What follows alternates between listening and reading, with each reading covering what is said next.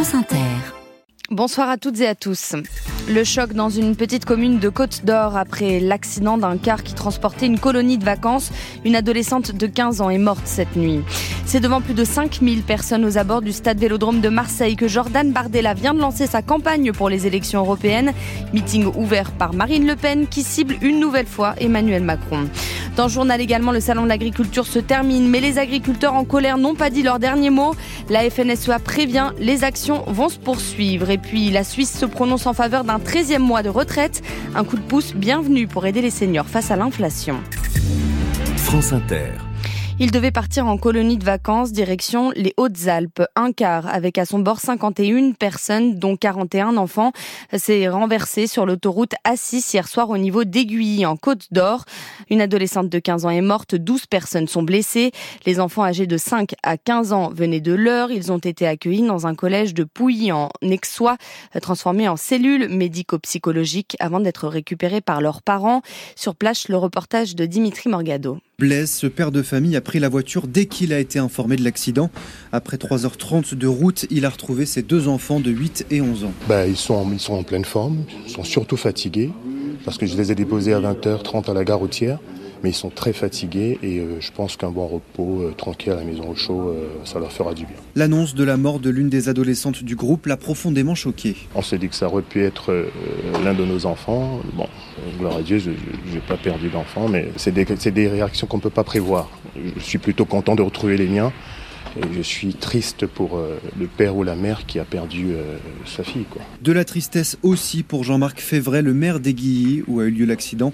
Il s'est rendu sur place en pleine nuit. Moi, j'étais très très choqué par une jeune fille qui tremblait tout son corps sur une chaise. C'était dur. Dur aussi pour toutes les équipes mobilisées sur cet accident. Une seconde cellule psychologique va ouvrir ce lundi dans l'Eure à la mairie des Andelys. Dimitri Morgado de France Bleu Bourgogne en reportage à Pouilly-en-Auxois. On ne connaît pas pour l'instant les causes exactes de l'accident. Placé en garde à vue, le chauffeur explique qu'il pense s'être assoupi. Une enquête pour homicide et blessures involontaires est ouverte. C'est devant des milliers de militants et une nuée de drapeaux bleu-blanc-rouge que Jordan Bardella a lancé cet après-midi sa campagne pour les élections européenne du 9 juin prochain. Premier meeting organisé à Marseille pour la tête de l'extrême droite qui caracole pour l'heure en tête des sondages. Avant de lui laisser la parole, c'est Marine Le Pen qui s'est exprimée.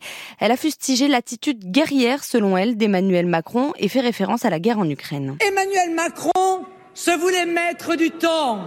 Il se contente d'être le spectateur du compte à rebours qui égrène le temps politique qui lui reste. Un président en état de siège, sifflé au salon de l'agriculture, qui croit pouvoir trouver le salut politique dans des postures guerrières qui ont stupéfié les Français. C'est notre dissuasion nucléaire ou notre siège au Conseil de sécurité de l'ONU qu'il veut mutualiser au bénéfice de l'Union européenne.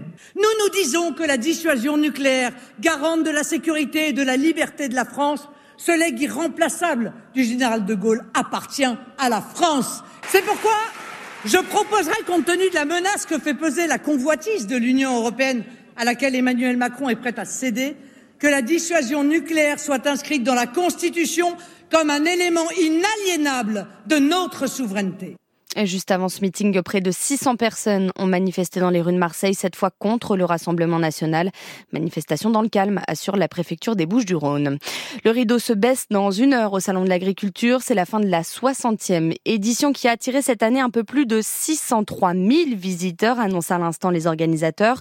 Une édition marquée évidemment par la colère des agriculteurs et les heurts en marge de la visite du président Emmanuel Macron. Mais la fin de ce salon ne veut pas dire la fin des revendications, alerte le président du syndicat agricole majoritaire FNSEA, Arnaud Rousseau. Les actions vont se poursuivre, prévient-il. Oui, non seulement, je vous dis, il faut s'attendre à ça, mais ça va arriver. Ça va arriver, encore une fois, à l'initiative du terrain, parce que rendre les choses concrètes, quand vous attendez dans votre exploitation de la simplification, par exemple, le Premier ministre a parlé d'un contrôle unique administratif annuel. Alors, au moment où je vous parle, je ne sais pas comment ça se décline. Et la personne qui va avoir dans son exploitation 1, 2, 3, 4 contrôles, évidemment, lui, il a envie que ça avance plus vite. Et donc, on continuera à avoir des actions sur le terrain dans les 15 jours qui viennent. Mais au-delà, parce qu'encore une fois, le sujet, ça n'est pas simplement les 15 jours qui viennent. On l'a dit, il y avait plusieurs temps de l'action. Je vous rappelle qu'il y a une échéance importante qui sont les élections européennes. au mois de juin. Et puis, on attend aussi une loi. Et cette loi, elle va être aussi un moment dans lequel on va vouloir nous pousser un certain nombre de choses auprès des parlementaires. Donc, penser que d'ici 15 jours, tout s'achèvera est une erreur, ce ne sera pas le cas. Et nous reviendrons sur cette colère des agriculteurs et sur le bilan du Salon de l'agriculture dans le journal de 19h présenté par Éric Delvaux. Le ministre allemand de la Défense accuse Vladimir Poutine de chercher à déstabiliser l'Allemagne. Déclaration cet après-midi après la diffusion depuis la Russie d'échanges confidentiels entre des officiers allemands sur des livraisons d'armes à l'Ukraine. Boris Pistorius assure que la Russie tente de mettre à mal l'unité du pays. Un coup de pouce pour les retraités en Suisse. D'après les premiers résultats des votations populaires organisées aujourd'hui, les Suisses acceptent d'accorder un 13e mois aux retraités.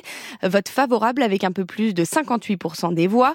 Dans un contexte de forte inflation, cette mesure doit permettre de préserver le pouvoir d'achat des seniors. À Genève, Jérémy Lange. On s'attendait à un résultat serré. Contre toute attente, le 13e mois pour les retraités l'emporte assez largement. Des cantons traditionnellement plus conservateurs comme Zurich ou celui des Grisons se sont laissés convaincre par les arguments des syndicats. Ceux-ci dénonçaient la faiblesse des rentes de vieillesse. En Suisse, il y en a 3 différentes. Une facultative liée à l'épargne, une professionnelle obligatoire pour ceux qui travaillent et une rente publique, c'est celle-ci qui sera augmentée.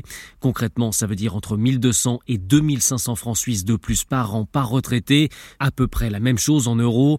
Ce n'est pas rien dans un pays où 14% des retraités vivent sous le seuil de pauvreté. Le paradoxe, c'est que les Suisses avaient refusé en 2016 d'augmenter les pensions de retraite à peu près dans les mêmes proportions. Les Suisses qui ont refusé en parallèle de reporter l'âge légal de départ à 66 ans contre 65 actuellement. À Genève, Jérémy Lange et Réfi pour France Inter. Chute de neige ou grosses averses dimanche perturbées dans le sud-est de la France. 8 départements sont toujours en vigilance orange ce soir. La Loire, la Haute-Loire, l'Ardèche et la Lozère pour neige et verglas. La Savoie, la Haute-Savoie et les Alpes-Maritimes pour avalanche. Et puis plus à l'ouest, la Charente-Maritime pour risque de crue. À Menton, la célèbre fête du citron a dû annuler son tout dernier défilé de chars fleuris prévu cet après-midi en raison des fortes pluies et du vent. La météo de ces prochaines heures, c'est justement dans quelques instants. La météo avec Euromaster. Toujours là pour entretenir les véhicules des pros et des particuliers. Véhicules électriques, hybrides ou thermiques, Euromaster garantit votre mobilité et préserve votre budget. La météo, c'est avec vous, Camille Esnault, et un retour au calme dès ce soir en Auvergne-Rhône-Alpes. La neige se fait plus rare en soirée sur le relief des Alpes. Elle va continuer de tomber jusque tard dans la nuit. Dans le sud-ouest, le temps revient au sec. Demain matin, la perturbation pluvio-neigeuse s'évacue en donnant encore quelques pluies faibles le matin de l'Alsace-Lorraine vers Rhône-Alpes. Une nouvelle perturbation rentre lentement en cours de journée par la Bretagne. Elle est accompagnée de vents, 70 à 80 km/h sur les côtes bretonnes. Et c'est le soleil qui devrait l'emporter de la Nouvelle-Aquitaine et de l'Occitanie jusqu'aux Hauts-de-France. En Corse, le temps va rester variable avec des averses. En soirée, les pluies gagneront l'ouest du pays. Quelques chutes de neige également attendues sur l'ouest des Pyrénées dès 800 à 900 mètres. Mistral et tramontane soufflent toujours de 60 à 70 km/h demain matin avant de s'affaiblir dans l'après-midi. Côté température, elles sont en baisse. Elles vont varier généralement de -1 à 3 degrés, 5 à 8 autour de la Méditerranée. Les maximales dans l'après-midi atteindront 8 à 13 degrés, 13 à 17 sur l'extrême sud. Et la météo, merci Camille Esnault.